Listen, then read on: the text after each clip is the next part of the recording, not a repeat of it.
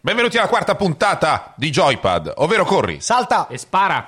Eccoci qui, noi siamo Matteo Bordone. Francesco Fossetti. E Alessandro Zampini. Bene, finita la parte noiosa, la nostra quarta puntata è una puntata tutta dedicata a ciò che non siamo, ciò che non vogliamo. Cioè, que- noi vorremmo proporvi dei videogiochi, Ma non c'è niente. non ce n'è, non ce n'è. E quindi rispolveriamo queste grandi tematiche opportunamente selezionate da Bordone, io Mm, alzo le mani, che eh, anche in nome della sua... da Bordone. Non ha fatto niente, neanche questa No, settimana. quasi tutto niente. L'ha Sì. suggerito. Eh, in nome della sua anzianità ha scelto il Eh. tempo.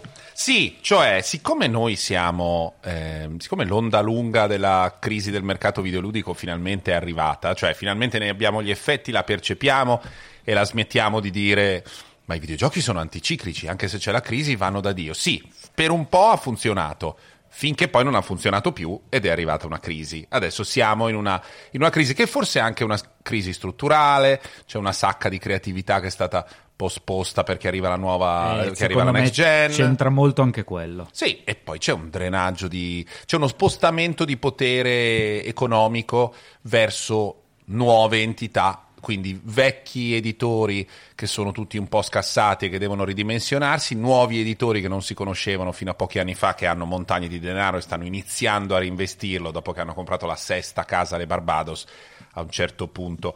Eh, quelli di Epic eh, cominciano a ragionare con una con un'altra idea e quindi siamo proprio in una, in una sacca di scarse uscite. Per eh, capirci come aggiornamento, adesso siamo alla fine di gennaio.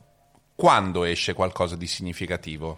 Ma verso marzo qualche cosa ci dovrebbe essere. Arriva Doom Eternal, Mm? però siamo, siamo sempre dalle parti di una IP Sì. ben conosciuta, molto piacevole, ma ben conosciuta. Animal Crossing da Nintendo Mm. e poi a inizio aprile c'è Final Fantasy VII e qui c'è Zampa che già si sfrega E vabbè, dopo ne parliamo nel momento opportuno. Parl- partiamo con i giochi più attesi non di sempre, ma da sempre, cioè dei giochi che ormai sappiamo che sono in attesa lì, ma uscirà, non uscirà. E quindi il primo tema che lancio lì è un sequel di Half-Life. No, non è tanto un sequel di Half-Life, è il sequel di Half-Life. Esatto, perché in realtà un nuovo titolo ambientato nell'universo di Half-Life arriva e arriva per la realtà virtuale, quindi Valve ha deciso di sviluppare un prodotto che possa un po' smuovere le cose anche su questo settore di mercato che fino ad oggi è un po' tentennato. Però chiaramente non è il tanto atteso Half-Life 3, quindi il capitolo principale numerato che dovrebbe portare avanti la storia. E che io però un po' li capisco questi di Valve, che si sono trovati, si sono trovati, hanno creato questo videogioco storico Mm. che ha cambiato un po' tutto, sia il primo che il secondo, e adesso sono lì nella posizione di dover dare un seguito e di una difficoltà estrema. Poter pensare anche solo di ricambiare tutto perché non dovesse avere lo stesso impatto sarebbe comunque visto come un fallimento. Beh, ricordiamo che il protagonista era stato modellato su di me, che allora ero giovane e molto bello, e oggi sono un pochino più invecchiato, sempre di gran fascino, ma loro hanno il prob- l'imbarazzo di Era trovare un molto nuovo- più Hugh Laurie in eh, Doctor House, eh? Se vai a vedere allora, allora gente, i miei amici nerd che ci giocavano dicevano ma perché hanno messo te protagonista?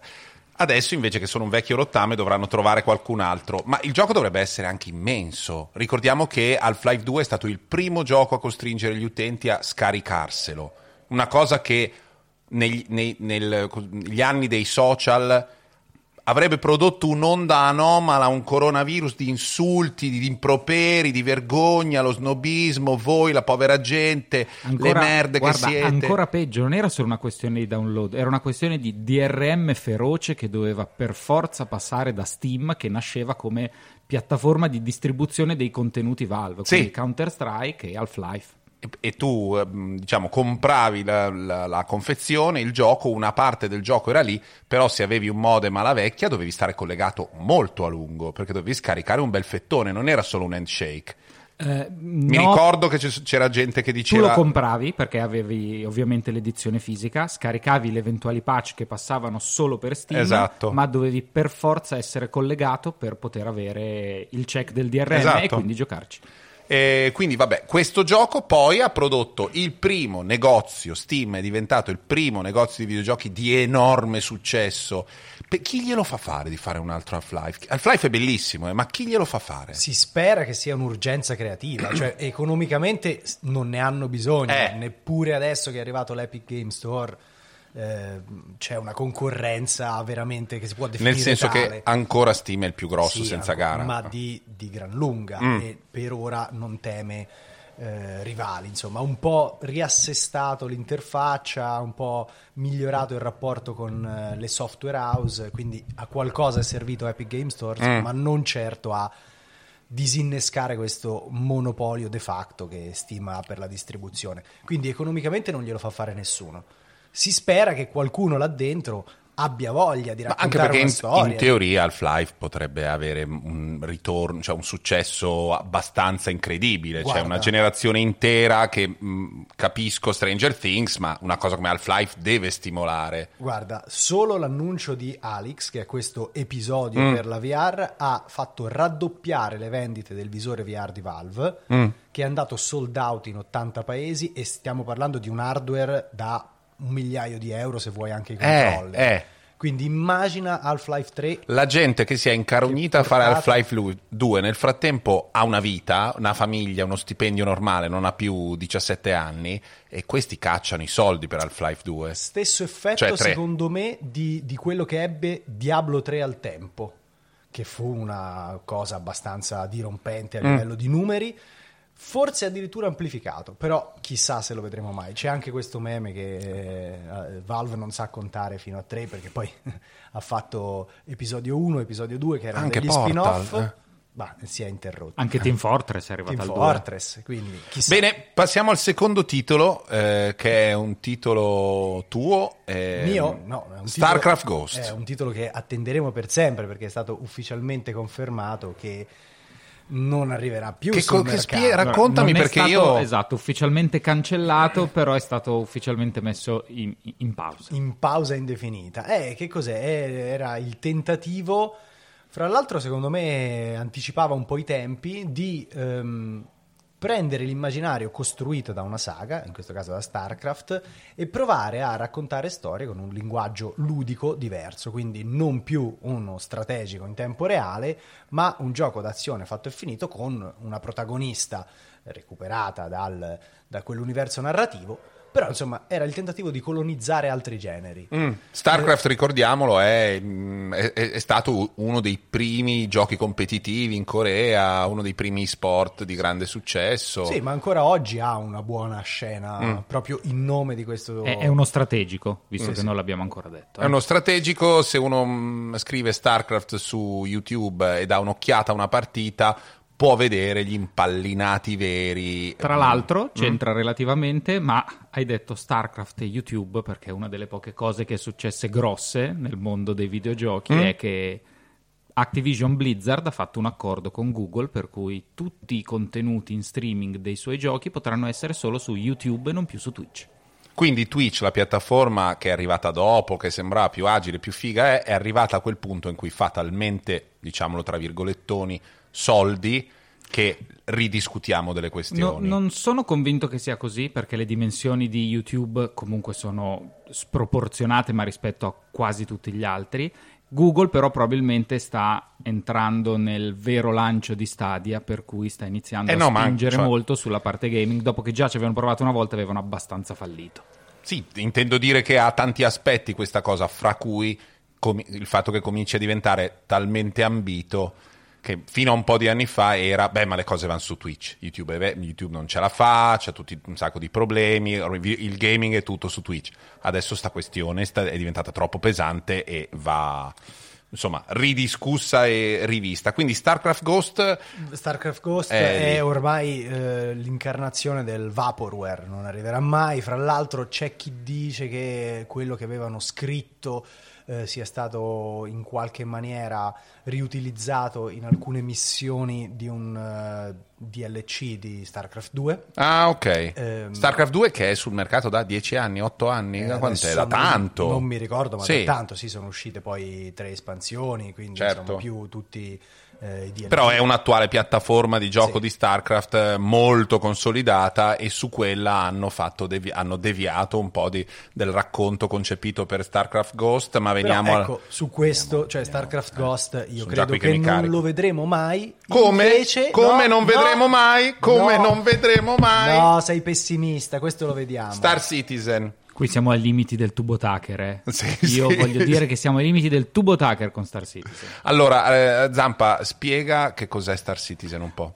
Allora, intanto... Spiegalo bene, non lo spiegare No, col no, giudizio, No, spiegalo bene. Non lo farò perché è una questione troppo nebulosa perché io la possa comprendere. È un gioco, aiutatemi, un Progetto? so, un una È un simulazione, sim, un mm, morpg, fantascientifico. un- è qualcosa che nacque su forse Kickstarter, un po' prima Vabbè, sul come- loro gioco, esatto. sul loro sito, come progetto da finanziare tramite crowdfunding. Sì, sì, anch'io voglio mettere.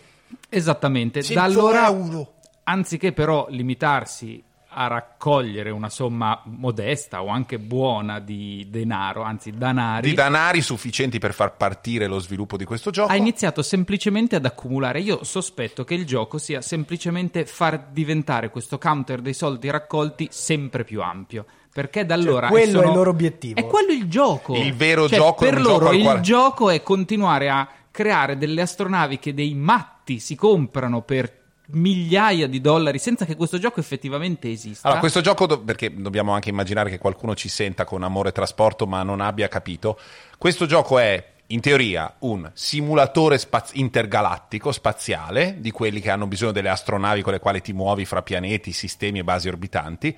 Le astronavi, ormai da diversi anni, sono in vendita senza esistere, un po' come quando compri l'appartamento prima che lo cos- Eh, costruiscano. È del 2002 l'annuncio, hanno iniziato con i tier, dei, con le ricompense per le donazioni qualche anno dopo, sono adesso a più di 100 milioni di dollari raccolti e c'è della gente che ha un'astronave virtuale ma non ha il gioco per Però, gioco. però io voglio fare l'avvocato del diavolo, cioè ci stiamo lamentando ed è giusto anche un Beh, po', 100 milioni però di dollari. nel momento esatto in cui stanno un po' iniziando a quagliare, nel senso che con gli ultimi update il mondo c'è, esiste Mm. e ti ci puoi anche divertire se entri Puoi insomma. parcheggiare, cosa fai? Ci Poi- sono delle riviste di Star Citizen e non esiste Star Citizen. Su- che ci sia una sproporzione fra i soldi e Dei i giornali stampati e fra i soldi con il catalogo delle astronavi e non puoi usarle. Nessuno lo nega che ci sia una sproporzione. Adesso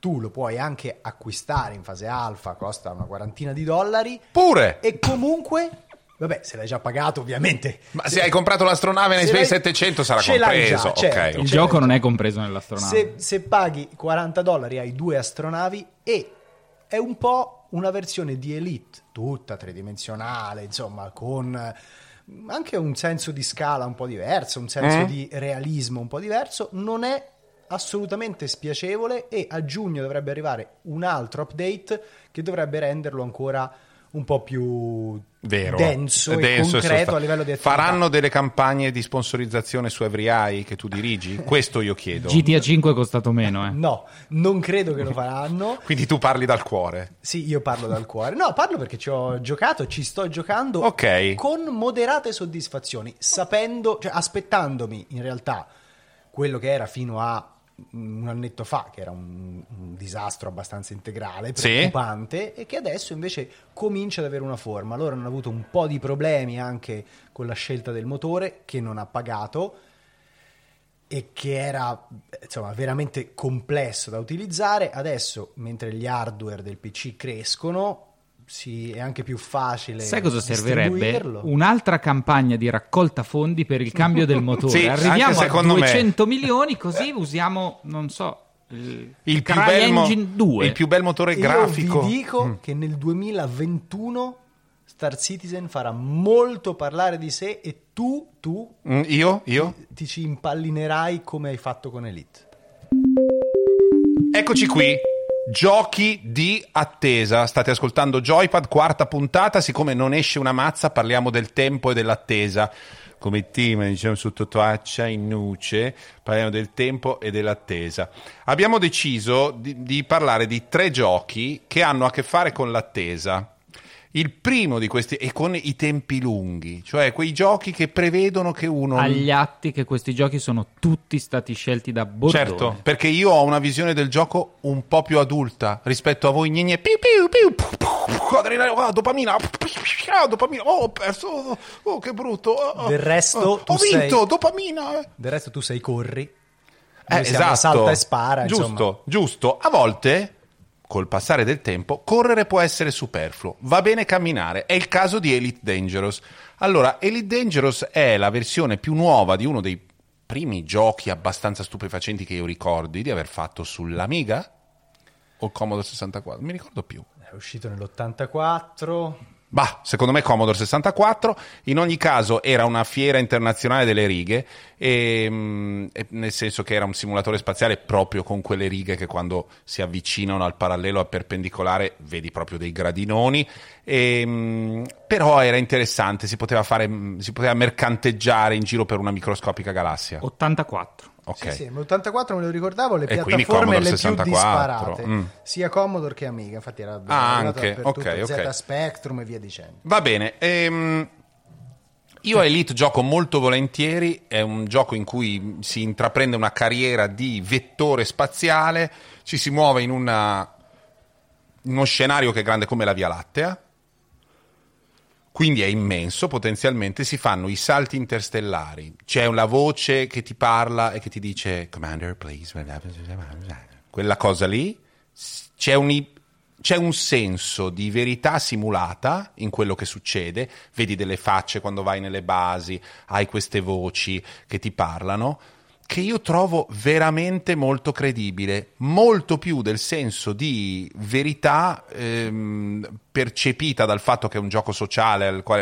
è un- grande gioco online, di eh, coso di, di l'altro. L'altro simulatore spaziale, No Man's Sky. Cioè, Man's No Man- Sky, in eh. No Man's Sky non esiste questo tipo di. esiste molto meno. Poi adesso No Man's Sky è migliorato molto nel tempo. Vabbè, ma No Man's Sky ha anche un altro obiettivo che è più incentrato sull'esplorazione dell'ignoto, nel Sì, senso, sull'esplorazione sì. del cosmo e quindi sulla scoperta di altri pianeti. Qui Sì, c'è un senso di solitudine che invece in Elite non Eh. vuoi dare, perché in Elite c'è un senso di commercio, di relazioni. Soprattutto Elite ha una delle community, credo, più attive, impallinate e collaborative che ci siano. Sì, superata al forse momento. solo da quella di EVE Online, ma qui lì insomma si va in altre Sia EVE Online che territorio. No Man's Sky che Elite sono tre simulatori spaziali, diciamo, interstellari, di quelli lì, proprio Sono- dello spazio, quello che dovrebbe essere Star Citizen quando uscirà. Esatto, e sono giochi di attesa perché in effetti questi spazi sconfinati del cosmo vanno attraversati con eh, i giusti tempi. Con i giusti tempi, per quanto ci sia un'accelerazione dei tempi, non è mai incredibile. Cioè, tu puoi avere una nave molto veloce e i tuoi salti interstellari diventano più lunghi, quindi puoi pa- passare da un sistema a due sistemi dopo con un solo salto. Ma se devi spostarti tanto nella galassia, devi sapere che sarà una cosa che ti prenderà magari 40 minuti di gioco, in cui tu stai, vai, salti, la- finito il carburante, vai in una base, fai rifornimento, aspetti, riparti, manovre. Tutto questo mondo è il mondo del gioco, cioè è un gioco che è fatto della sua lentezza e del tempo che ci A vuole. me la roba che affascina sono questi forum, questi gruppi dove ci sono delle persone che cercano e aiutano quelli che si sono bloccati nella galassia perché non hanno più benzina. Io, io, io l'ho fatto. Tu scrivi un messaggio e loro arrivano con le loro cisterne, ti danno una mano, ti portano. Cioè, Sì, a me è successo quando mh, ho comprato il gioco un anno e mezzo fa e mi sono, sono abbastanza caricato, quindi sono andato avanti e ho comprato una bella astronave. Con questa bella astronave cargo a un certo punto dico vado a portare non so cosa molto lontano, parto e comincio ad andare. Non mi guardo tanto in gior- intorno sulla mappa, cioè non, non verifico perché dico ho un sacco di carburante, passerò da 10 sistemi, ma un benzinaio lo trovo. Invece ero in un angolo della galassia che era come... Death Valley della sì, galassia. c'erano i paradisi della scarpa, le rotonde, era, sembrava di essere nel- nel- nell'Alto Milanese e quindi a un certo punto mi rendo conto che non ho più abbastanza energia per lasciare con un salto il sistema in cui sono. Quindi ho quasi finito, eh, ho il carburante quasi finito, vado a cercare online perché altrimenti lì aspetti, sei nel niente finché non si spengono le luci, il riscaldamento, finisce l'ossigeno e tu muori. In Elite ti dicono sempre di avere abbastanza soldi per ricomprare tutto e poi riclonarti, ricomprare. Però io non avevo abbastanza soldi, quindi avrei perso tutto. Puoi andare su un sito vero e dire ho un problema, ok, arriviamo fra poco. Ti contattano, ti aggiungono come, ti chiedono di aggiungerti come amico, ti contatto, dove sei, dimmi esattamente dove sei, leggila, io imbranatissimo, loro inglesi, bravissimi, viene a prenderti qualcuno fra un quarto d'ora, mettiti tranquillo, spegni la luce, spegni la luce perché la luce consuma energia e stai lì tranquillo. Io nel niente con sulle cuffie che aspetto. Dopo un po' arrivano in tre, io accendo la chat. Hello, what's your problem? Why no fuel? Well, no problem, you're all sorted. Mi danno, io ragazzi, grazie, grazie. Oh, no problem, that's what we do. Bye bye e vanno via. Gli angeli gratuitamente. gratuitamente. Perfetto. No? Niente perfetto. hanno voluto. Sono arrivati con dei, delle navi molto veloci con un po' di carburante. Mi hanno detto di unirmi al loro squadrone. Mi hanno dato benzina, cosa che puoi fare negli squadroni. E poi se ne sono andati come erano venuti meravigliosamente. Eh, ci spostiamo a un altro gioco di grande attesa. Due esempi di giochi di. Perché fai di no con la testa? Eh, da quanto tempo giochi al gioco online di Final Fantasy? Forza! Okay. Forza, portatore di razionalità nel Ma mondo faccio- videoludico. No, no, no, dammi de- una risposta. Eh, Potrebbe essere il 2004. 2004. Beh, beh, dai. sono 16 anni che fa lo stesso gioco pagando 10 e- 10 10? No, no, la cosa peggiore è che negli ultimi anni non lo fa più continuando, Continuando a a pagare. pagare. Poi quando noi diciamo ecco un gioco un po' per impallinati, lui no, no, eh, No, no, è gente che non scopa, no, no, noi siamo razionali. Vabbè. Eh, Zampa, tanto quello arriverà. Comunque tocca Quello, a te, Quando ti Matteo. nasce il secondo figlio, tu non dormirai la notte e ci vogliono dei giochi lenti, dove puoi anche dimenticarti. Ma io- Intanto la nave fa... Almeno in quello faccio qualcosa. Non aspetto che qualcuno mi venga a prendere. Andiamo avanti. Eh, dopodiché io citerei appunto X-Plane. O co- voi avete mai conosciuto qualcuno che giochi a X-Plane, che è il simulatore di volo? Io ho conosciuto qualcuno che faceva il... ehm, mm, che stava nelle torri di controllo. Bellissimo, certo. Perché c'è una comunità di piloti e c'è una comunità Di di, controllori. addetti ai Sì, lavori che sta nella torre di Però controllo. è come quando fai un sogno e sogni di essere Robin. Cioè c'è un certo Vabbè, livello di sfiga tieni presente E che- che, cosa, e che gli dobbiamo fare? Li, li allontaniamo vabbè, dalla bra- società civile. Allora, bravi che esistono. Senza però- arbitri non si gioca a pallone. Eh? Eh, però io se compro FIFA non faccio l'arbitro. Guarda, c'è Voglio una differenza. fare un terzino. Cioè, a parte che Io in sono- FIFA se tu facessi l'arbitro e potessi Esatto. espellere quelli che fanno i figli. Secondo me aumenterebbe ancora le vendite FIFA. Comunque, in uh, X-Plane, che è questo gigantesco simulatore di volo che ha distrutto il precedente impero del simulatore di volo di Microsoft, che risale ormai a tanti anni fa, però X-Plane è un gioco tale per cui si organizzano, a parte che c'è un traffico di Jeppesen, cioè c'è un traffico di manuali degli aeroporti, quelli degli aerei, che un tempo erano solo fisici e costano delle cifre incredibili. Adesso c'è un traffico sia dei PDF che delle copie fisiche perché la gente in casa propria, quando si avvicina a Malpensa, vuole avere il manuale di Malpensa dove ci sono tutte ehm, come dire, le procedure, dove c'è scritto tutto. E quindi c'è questo traffico di manuali, ma loro si organizzano e fanno gli eventi di crisi. Cioè si organizzano e dicono fra un mese e mezzo mandiamo in, in- in palla l'aeroporto di Francoforte. Quindi è una gara fra controllori di volo e piloti. I piloti devono comportarsi nella maniera più integerrima in modo che i controlli di volo non abbiano modo di rimandarli. I controlli di volo devono diventare il collegio di Rai 2 perché appena sbagli una cosa di protocollo, no, no. ti tolgo lo slot, stai a girare un'ora. E quindi questa persona impallinata di questo gioco con cui ho parlato mi diceva, lì è una gara di precisione, se tu sei perfetto, loro non hanno modo di dirti aspetta, devono sbattersi e fatte- farti atterrare. Però ci sono magari mille persone in attesa che vogliono atterrare, cioè apposta vanno in un- in- su un aeroporto. Ma io adesso ho una domanda. Sì. Cioè, se tu sei perfetto loro non hanno modo di non farti atterrare, qualcuno comunque dovrà aspettare perché ci sono mille persone. Certo, Quindi l'obiettivo è quello di lamentarsi? Cioè nel L'obiettivo senso di loro è dilazionale. Lo- l'obiettivo loro, è, allora, l'obiettivo loro è dilazionare il più possibile l'arrivo degli aerei, il cui scopo è vediamo se riescono Ok. a gestirci. Quindi loro devono essere molto bravi con tutti i protocolli, gli slot, le robe e far atterrare più aerei Però Ma tutti i se piloti- non ce la fanno, il Eh, premio se per no- il pilota è quello di Eh, bubbolare. non lo so come Cioè, si funziona. mette, Eh, credo così di non sì. si può, eh, ma insomma, ma co- Cioè, il com'è pilota questa ha aperto situazione? a Reddit a fianco con già il tasto invia. Eh, eh, eh. Eh, un tempo però questo aeroporto era gestito bene. eh. Per finire, come aspetta, un- aspetta, aspetta, Mm. giusto, volevo solo dire che eh, X-Plane, come giustamente hai detto tu, ha insidiato il precedente Sì. eh, dominio di Flight Simulator, ma le cose potrebbero cambiare perché Microsoft ha annunciato proprio un nuovo Flight Simulator che sembra incredibile, fra Ah. l'altro eh, insomma, utilizza anche la potenza del cloud, si collega ai server Ah, ok. Azure, quindi prende poi tutte le eh, anche immagini satellitari per ricreare le Eh. mappe, aggiorna Utilizza la potenza del clima. cloud, però è tipo il popolo della rete. eh. Adesso, we are push- we are Pushing. pushing the, bar- the Pushing the boundaries, Yes. we're pushing the boundaries. E poi un altro gioco che io amo molto, l'ho fatto vedere a Zampa, ma Zampa queste cose non le capisce perché è un gioco troppo sofisticato. Questo non lo conosco neanche. Fishing Planet si trova su, mm, eh, su- sull'Apple- sul ehm, PlayStation Store. Credo che ci sia in tutte le piattaforme, sia su, su PC ovunque. È un free to play della pesca.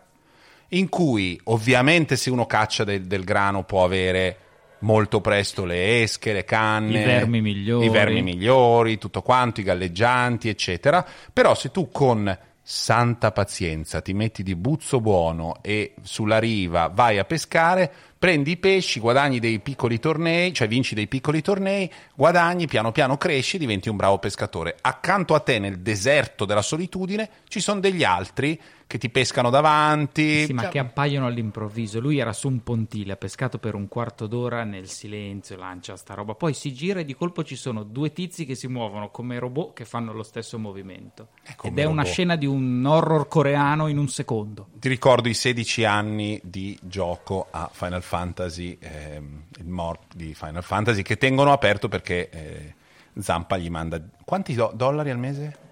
Ehm, 11. 11 per 12? S- Siamo più o meno intorno ai 2000. eh, è comunque il Final Fantasy più profittevole di sempre. Ci sarà un motivo. Sì, che glieli dai tu. Bene, abbiamo parlato di giochi che si basano sull'attesa. State ascoltando Joypad, ovvero corri? Salta! E spara. Siamo arrivati nella nostra puntata dedicata all'attesa perché non c'è niente di, di- di sostanziale che stia per uscire prima di marzo. Non so cosa ci inventeremo per febbraio, vabbè, qualcosa. Ehm, siamo arrivati ai giochi che sono i giochi più attesi in arrivo. Primo titolo, Vado io? vai. Cyberpunk 2077. Ah, il gioco fatto da quelli di The Witcher 3, che hanno abbandonato il fantasy e si buttano, appunto, come il titolo lascia intendere, nella distopia fantascientifica, nel cyberpunk, Mm. l'hanno recentemente rimandato, quindi dobbiamo aspettare un po' di più. Mm? Che gioco è? Sembra- Che gioco è? Che tipo di gioco è? È un gioco di ruolo in prima persona eh, in cui è possibile affrontare le varie situazioni in diverse maniere, con la Mm. dialettica, con l'intelligenza, oppure spiana- tirando fuori le armi e poi facendo eh, man bassa dei nemici. Io ho visto una, una- una demo, una- Eh. un teaser, un 3, qualcosa.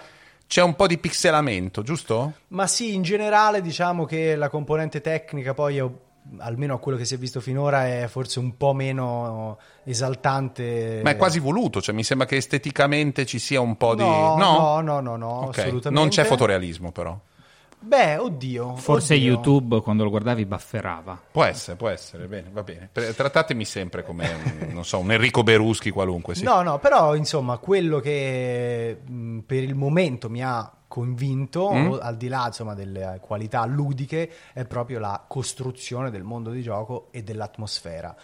Anche Più The del Witcher- gioco? Sì, ma secondo me anche The Witcher 3 era così, cioè era più bello da esplorare, da vivere che da giocare. Sì, perché le missioni erano molto vai lì, fai questo, torna indietro, vai qua, Sì, fai anche- quello. Mm. anche il sistema di combattimento Sì. era un po' meccanico e questo probabilmente ha- erediterà le stesse caratteristiche, cioè ludicamente dal punto di vista del gameplay sarà un gioco, non voglio dire normalone, ma comunque non esplosivo, Mm. però l'ambientazione sembra veramente magnifica. Cioè, È quella che ha creato quest'hype incredibile Sì. intorno, intorno al gioco, perché effettivamente c'è una direzione artistica, un'ambientazione eh, notevolissima. Mettiamo agli atti che lo aspettiamo da otto anni. È vero. Sì, sì, hanno cominciato a far vedere quelle due schermate 2000 otto anni fa. 2012 era ancora PlayStation 3. Va Sì? bene, tu sei proprio, la- sei proprio eh? Se avessi allora- scelto la carriera religiosa avresti fatto il gesuita tu. Se aveste letto la scaletta è indicato dappertutto tempi di attesa tra l'annuncio e quando esce. Ma... Molto bene, veniamo a un gioco di cui quasi niente so, ma che è stato annunciato e secondo Zampa uscirà, che è Metroid Prime 4. Beh, sì, è stato annunciato, uscirà molto probabilmente. Spieghiamo che cos'è Metroid rapidamente. Quando, eh, Metroid è una serie storica di Nintendo eh, che aveva fatto il botto soprattutto su Super Nintendo, è stata un po' in pausa ed è rinata con la serie Prime grazie a Retro Studios ai tempi del GameCube. Ne Che bello che era il GameCube, GameCube bellissimo Che ed era stupenda. anche quello un gioco realmente strepitoso perché riusciva a spostare tutto da un- una visuale bidimensionale a una in tridimensionale Mm. mantenendo però esattamente il tipo di gioco che era eh, che era, che era Nella il primo versione Metroid. Che era un Tra po' l'altro- esplorazione, un po' enigmi. Esatto, da quale eh, comunque sono poi nate un sacco di tipologie di giochi diversi che è proprio un modo di giocare inteso come tu vai da una parte, prendi un'abilità, quell'abilità ti fa sbloccare una determinata area, vai in quell'area, poi Sì. sai che ci devi ritornare. I Metroidvania, per dire, Sì. nascono esattamente da, Da da questo. Quando esce questo? Ah, non, Non si, si sa, sa. anche perché l'hanno annunciato due o tre anni fa, Nintendo. Poi, dopo un paio d'anni, hanno detto: Vabbè, abbiamo sbagliato, rifacciamo da capo e lo ridiamo a Retro Studios perché all'inizio non dovevano svilupparlo loro. E per adesso abbiamo visto solo un logo. Basta. Vabbè, però siamo qui, non l'abbiamo messo fra quelli che sono un pacco, l'abbiamo messo fra quelli che escono e quindi ci stiamo fidando. Sì, sì, ci stiamo fidando. Di Retro Studio bisogna fidarsi. Ok, Nintendo più Retro Studio, ci fidiamo. Passiamo a un gioco che ehm, è- insomma è, fa- è un gioco di quelli di un, di un tipo di giochi che io non faccio mai, eppure questo l'ho fatto e non vale solo per me. Final Fantasy VII che ritorna il remake di Final Fantasy VII. Esperto massimo planetario di Final Fantasy VII è Zampa. Esatto. Zampa. Gli lascio, gli lascio il microfono anche perché gli stanno brillando gli occhi, anche No, se voi non potete vederlo. tu- tutto un friccicore con Final Fantasy VII. Eh, beh, è probabilmente uno dei giochi più importanti dell'epoca di PlayStation eh, perché è stato il primo che davvero ha fatto vedere come la console potesse sviluppare anche altri generi, soprattutto per il mercato americano, e di fatto creare una base di utenza per il gioco di ruolo in stile giapponese che prima gli americani chiaramente non si filavano No. era, fu famosissimo perché prima Final Fantasy era sempre solo su piattaforme Nintendo, hanno deciso di passare a PlayStation, Sì. Campagna pubblicitaria bombardante e di fatto è stato un successo clamoroso. Da quel momento in avanti Square ha in- azzeccato un sacco di bei giochi, ma nell'ultimo decennio è un po' in una parabola discendente e questa cosa di Final Fantasy VII del remake del gioco più amato da tutti era un po' questa specie di mh, arma finale Sì, che la compagnia si sarebbe utilizzata quando le cose Fossero andate veramente a ramengo e siamo in quella fase. in realtà ni perché Square Enix sta benissimo Mm. e soprattutto questo gioco mh, ti dà realmente l'impressione che abbia dietro anche un desiderio creativo e un impulso di voler semplicemente riproporre qualcosa di bello Mm? in una maniera anche un po' diversa rispetto al passato. È un po' come una nuova trilogia di Star Wars per chi la precedente non era riuscito a viverla per una questione anagrafica.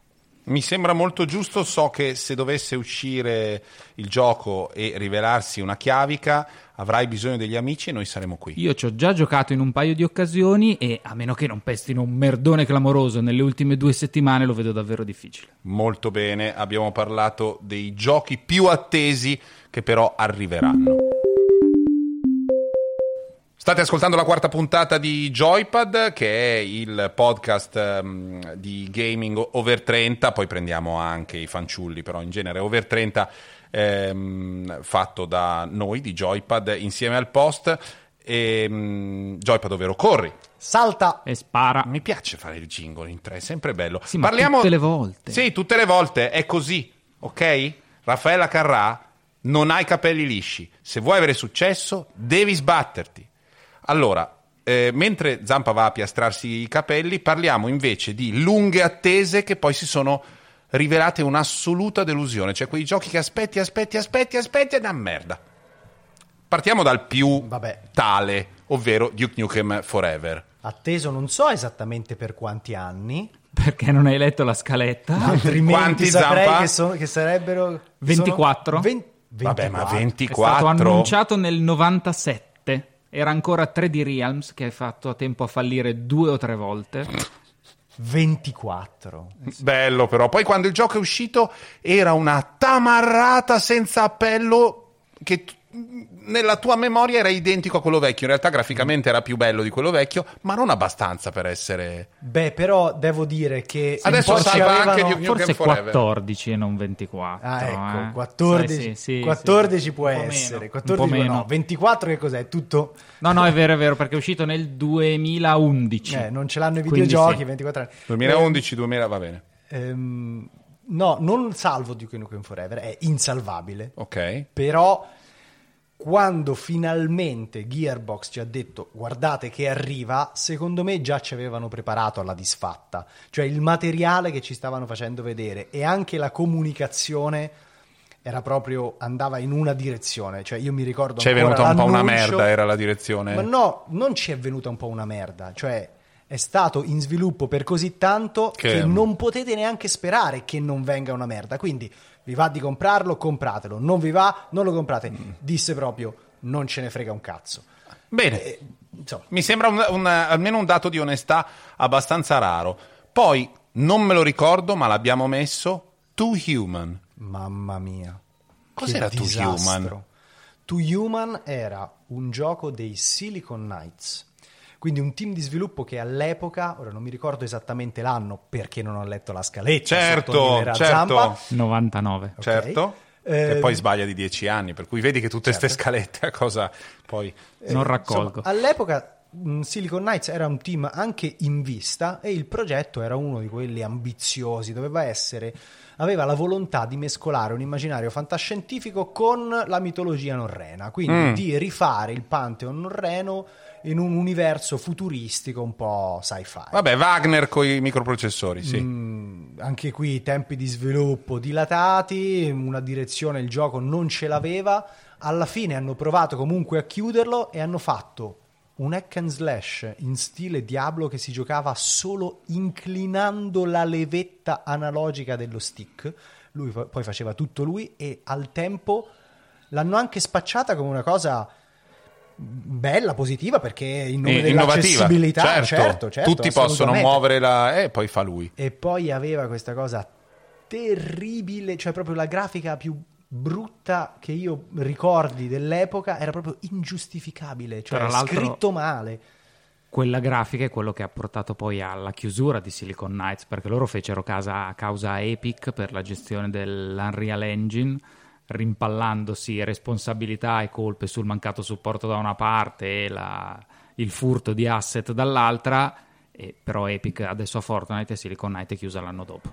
Ah, bene, avrete capito il finale almeno di questa questione. Silicon Knight si è, diciamo, a- chiudo io uscendo, mi tiro dietro la porta, cosa che ha detto anche Will Wright con un altro titolo che abbiamo aspettato a lungo e poi quando è uscito è stato proprio allora chiudo io, eh? Eh, Spore.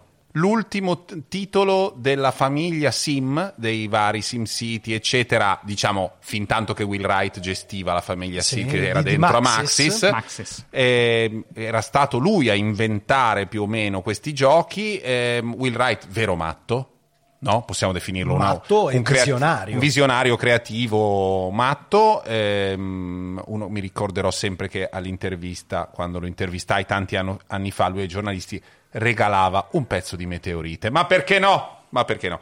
E, mm, un gioco molto, molto interessante nel tutorial degli animali, era un simulatore di vita, un simulatore biologico in cui gestivi con un, tu- con un scusate, editor, non tutorial, con un editor gestivi il DNA sostanzialmente e decidevi come far evolvere il tuo animale. Questa parte che fu annunciata qualche anno prima del gioco era anche molto ben fatta, l'editor era bellissimo, più di quelli di The Sims, era proprio fatto molto bene. Mai si era potuto prima creare delle forme di vita a forma di pene così facilmente. Ah, sì.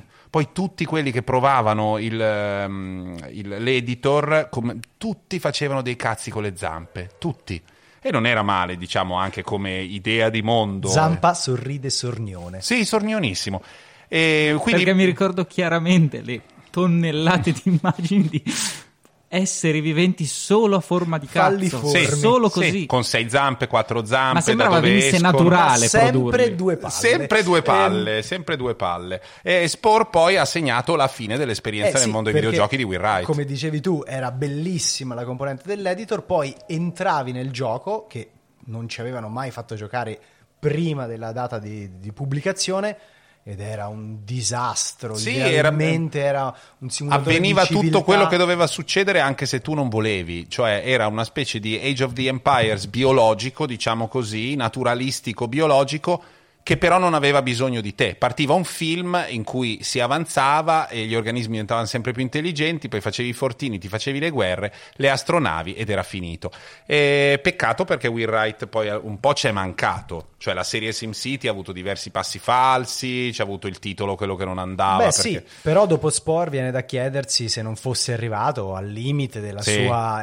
cioè, Può avesse essere. speso tutte le energie creative come, che ne so... eh, Ma tra le attese, le grandi attese che poi si sono rivelate una delusione, abbiamo messo anche Shenmue Emitsu. Non sono assolutamente d'accordo. Mi Shenmue allontano 3. dal microfono, No, ma vi cosa lascio dici? parlare. No, no, no, no. Allora, mi dissocio sei completamente. l'unico Tu che sei ci pro? ha giocato, tra sei l'altro, pro questo quindi- Shenmue 3? Sì, assolutamente Ci sì. stai giocando? Ci ho giocato. Ti Ma piace perché che i personaggi vuoi si muovano? provocare, perché vuoi provocare. No, perché è esattamente quello che i fan di Shenmue volevano. Volevano un, un gioco cristallizzato nel 99. Ci va benissimo Allora, così. Shenmue era un gioco degli anni 90 che andava su Saturn, giusto? No, più avanti. Dreamcast, Ah, Dreamcast, non Saturn, cosa dico? Dreamcast? il 2 del 2001. Ok? Quindi a cavallo fra anni 90 e anni 2000 è uscito questo melodrammone su piattaforme Sega in genere, abbiamo detto? Cioè, Eh, non ci avevano giocato all'epoca- tutti, all'epoca, all'epoca era sì, lì. sì. E poi dopo eh, uno ci ha potuto giocare dove voleva. Somiglia un po' a Yakuza come titolo, tipo di gioco, cioè dialoghi infiniti e... È il prototipo di Yakuza. Mm. Poi è sfociato, quel prototipo ludico lì è sfociato in Yakuza, solo che l'ha fatto diversi anni dopo e poi la saga, la saga di Yakuza ha continuato a modernizzarsi. Sì.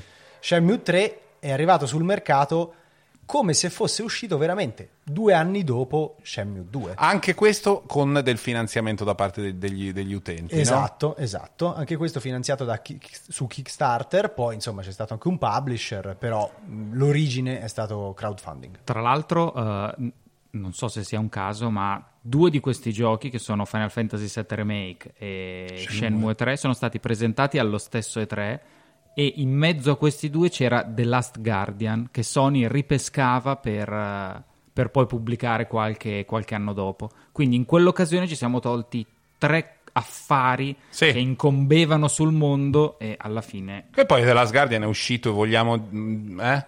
Vogliamo no, è rompere le palle, è un è piaciuto. bellissimo è gioco con i suoi E difetti. invece su Shenmue volete rompere le palle. Siete Shenmue- senza cuore. Il font di Shenmue è il Papyrus. Ma è Mm. quello inaccettabile. giusto. È va, bene, quello va giusto. bene, va bene. Per chi ama, eh, ha amato Shenmue 1 e 2, è arrivato il 3 che è uguale, identico. È come dire, vuoi vedere la sera Guess My Age? Perché ti sei rimasto ancora ai tempi dell'uomo gatto, ti piace Enrico Papi? E guardatelo! Ti piace come si N- Ni perché dovrebbe essere ancora nello studio di Sarabanda. Qua almeno Ah. c'è un movimento diverso, sembra più moderno. Mi, mi Che viene, merde. Mi viene proprio tristezza solo all'idea.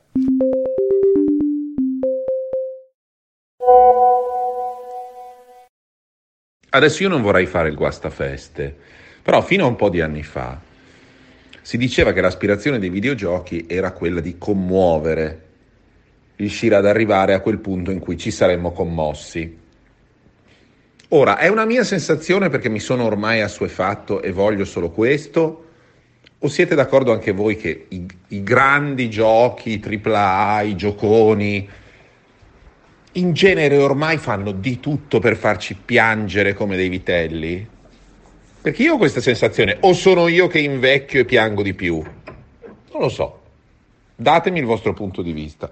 Se penso ai gioconi giganti, eh, si fa del gran piangere. Io piango molto. Detto Bordone che noi ci commuoviamo anche, che so, quando il presidente Bartlett viene rieletto per un secondo mandato, quindi il nostro livello non so quanto possa fare media con gli altri. Però boh, non sono convinto ci sia un preciso piano nel voler, nel voler far piangere, semplicemente fortunatamente si è iniziato a esplorare temi e tematiche un po, più, un po' più profonde, i personaggi non sono dei ceppi di legno con delle mani che si muovono. Per dire, io l'ultimo in cui mi sono un po' inumidito gli occhi è stato God of War, perché con tutta la dinamica, il rapporto tra padre e figlio, vuoi anche per proiezione, boh, quello è stato, è stato notevole. Poi ora ci sono anche questo boato di indie che sono fatti da molte meno persone, sono a volte autoprodotti o comunque con publisher eh, attenti, non hanno le dinamiche dei gioconi enormi in cui il successo commerciale è obbligato o comunque il punto di break even è altissimo. E quindi questo fa sì che tu hai accesso a una quantità di opere molto molto più personali e quindi anche più, più, più toccanti e attenti a delle cose che prima probabilmente non avremmo potuto, non avremmo potuto vedere o di cui non si sarebbe parlato. Vorrei comunque far mettere ancora agli atti che state provando in maniera vergognosa a far deragliare la mia scaletta nella quale c'era scritto chiaramente giochi del cuore io il mio gioco del cuore è Final Fantasy XI, volevo parlare di Final Fantasy XI, invece ci hanno fuori giochi che fanno piangere, non ho potuto parlare di Final Fantasy XI. Ne parlerò un'altra volta. Grazie. Zampa, stai tranquillo che dedicheremo una puntata monografica a Final Fantasy XI e ne potrai parlare per 45 minuti ininterrottamente. E la puntata si chiamerà Joypad Spara, Spara e Spara, perché tu rappresenti quello, e poi in realtà si parlerà di questo MMO che tu ancora frequenti mh, denunciando dei mh, sintomi patologici, però insomma lasciamo fare e torniamo, ormai insomma abbiamo parlato dei giochi che fanno piangere, insistiamo e neanch'io sono d'accordo che oggi ci sia la tendenza dei grandi gioconi a voler far piangere il giocatore. Fra l'altro, mi ricordo che insomma anche nelle scorse generazioni c'erano titoli che facevano piangere. Mi viene in mente il terzo Metal Gear, Metal Gear Solid 3, lacrimoni incredibili di fronte ai titoli di coda. Ehm, io personalmente qualche lacrima l'avevo spesa anche per Final Fantasy X, però è anche vero che avevo un'altra età e eh, ogni età piange per emozioni diverse. Quello che secondo me è successo è che è maturato anche un po', eh, come posso dire, il, il mercato nella, nelle figure che lo compongono, cioè un game director oggi non è il game director di vent'anni fa, nel senso che ha valori diversi. E Zampa tu hai fatto l'esempio perfetto, cioè l'ultimo God of War è stato diretto dallo stesso dalla stessa persona che aveva diretto God of War 3, solo che lo spettro emotivo che il gioco indaga è molto lontano. Quindi magari, diciamo, visto che eh, il mercato videoludico era fatto, era composto da persone molto giovani, adesso queste persone sono un po' maturate con gli anni e hanno voglia di parlare anche di qualcosa di un po' più personale, intimo e toccante anche quando si mescolano con i titoli AAA. Siamo arrivati all'ultima parte di questa puntata di Joypad, dove corri? Salta! E spara. Eh, quella degli argomenti a piacere parto io. eh, nella prima o nella seconda puntata, non ricordo più, abbiamo, qualcuno ha citato Grindstone. Qualcuno aveva citato. Ne avevamo parlato fuori onda. Ah, fuori- io fuori e onda. Francesco dicendo che era un bel gioco. Io a un certo tu te punto ne sei appropriato. Me ne sono appropriato dopo qualche tempo, cioè nell'ultimo mese, abbonda- mese. Eh, l'informazione dovresti giocare a questo gioco mi viene da Francesco Guglieri, che è un mio amico che lavora all'Einaudi. Meno, Quindi male, meno male che ci ascolti. quindi. No, perché mi ero distratto, una parola come un'altra, non mi avevate detto guarda che è il gioco con il quale tu potrai non vivere più. In realtà l'abbiamo fatto, ma talmente era forte la tua voglia di poterci dire: Guardate, ho trovato questo gioco nuovo. Commentate a continuate a lamentarvi o co- commentate a continuarvi. Secondo Eh, me poi Zampa l'aveva messo anche in scaletta. Ma È smettetela! stata, infatti, se qualcuno Allora, avesse visto anche quella della prima puntata, Grindstone è un grande gioco, è un, eh, come lo possiamo definire, un pa- un puzzle game molto bello e punitivo. sì, È molto bello, bisogna mm, in sostanza c'è un meccanismo eh, che si può padroneggiare, non funziona con la fortuna. è una cosa in stile Candy Crush per renderla semplice. Sì. Devi distruggere eh, facendo una, Una catena. una catena negli elementi dello stesso, dello Sì, stesso tipo. è tipo Candy Crush ambie- con una sua ambientazione, dei suoi omarini molto carino, con una profondità eh, diversa. Io devo dire, poi ne parleremo più diffusamente in una delle prossime puntate in cui non abbiamo un cazzo da dire. Dobbiamo parlare di Apple Arcade perché il fatto di non avere i, i piccoli giochini, non averli più con questa. Ehi, vuoi darmi 20 centesimi? Dammi 20 centesimi, dammi 20 centesimi. Dammeli subito, dammi 20 centesimi. Dammi 20 centesimi, dai, eh, 20 centesimi, eh, un po' di cuoricini, eh, eh, un po' di oro, eh, eh, eh, di ciliegine, mi dai 20 centesimi. Questa cosa, che sembra di essere sempre fuori dalla stazione col telefono in mano, 100 euro, sempre ha rotto i coglioni. Apple Arcade te li chiede prima, gli dai 5 euro al mese, quanto gli, gli si dà? 5, 5 euro al al mese e i giochi del, del telefono o dell'iPad non sono sempre attaccati a dire c'è 20 centesimi, dai, 20 centesimi per favore, che, diventano insopportabili e ho finito. Argomento a piacere, Zampa. Ehm, il gioco che consiglio io invece, visto che mi ricollego al tempo a differenza degli altri, è Nino Kuni, che è uscito adesso per Switch, ma uscì su... A differenza di altri, per dire che tu sei più accurato nel seguire il tema della puntata? Sì, Guarda che si inizia così, si diventa Maria Giovanna Maglie. Vai avanti. uscito su PlayStation 3 2010, come dicevo. eh, è un gioco di Level 5, che è uno studio giapponese super specializzato in giochi di ruolo super giapponesi. La cosa particolare era che tutta la parte visuale era dello studio Ghibli. E quindi sembra di giocare a un film dello studio Ghibli. Il gioco poi è un gioco di ruolo stile giapponese abbastanza semplice. Sì. Vai in giro, hai i tuoi omini, gli fai il party, combatti. Però il fatto che sia realizzato così bene, loro sono dei mostri nel riuscire a rappresentarlo in questo modo, lo fa risultare super piacevole anche adesso a dieci anni di distanza. Gioco di cui sono usciti due numeri, c'è l'uno e il due, giusto? È uscito il seguito 3 o 4 anni fa, Sì, sì, sì, che però non roba. è stato né ben recepito né era bello come il primo. Sono d'accordo. Eh, io invece vado sull'attualità e cito un gioco che è uscito da pochissimo. Di cui forse qualcuno sta se- state sentendo in- sullo sfondo dei barriti. E che non è ruggiti. Star Citizen. che non è Star Citizen, ma che un po' fa da riassunto della puntata, perché abbiamo citato tanti giochi ad ambientazione spaziale, anche questo lo è, si chiama Journey to the Savage Planet e è un'avventura ambientata su un pianeta misterioso, molto colorato, con una fauna eh, ed una flora un po' problematiche Sì. eh, e la struttura recupera quella di Metroid Prime, visto che abbiamo citato anche Metroid Prime 4, quindi insomma si procede alla ricerca di nuovi gadget che poi sbloccano nuove zone di questo mondo ed è veramente un, un piccolo gioiello, costa Sì. poco, 30 euro, eh, si finisce in una, meno di una decina di ore e proprio esplorare questo pianeta è molto molto piacevole e si può giocare anche in cooperativa, online ma in due ed è molto divertente. Vogliamo anche dire che è un gioco littorio italiano? No. Italianamente italiano, che l'editore lo è. L'editore, l'editore lo è di 505 Games.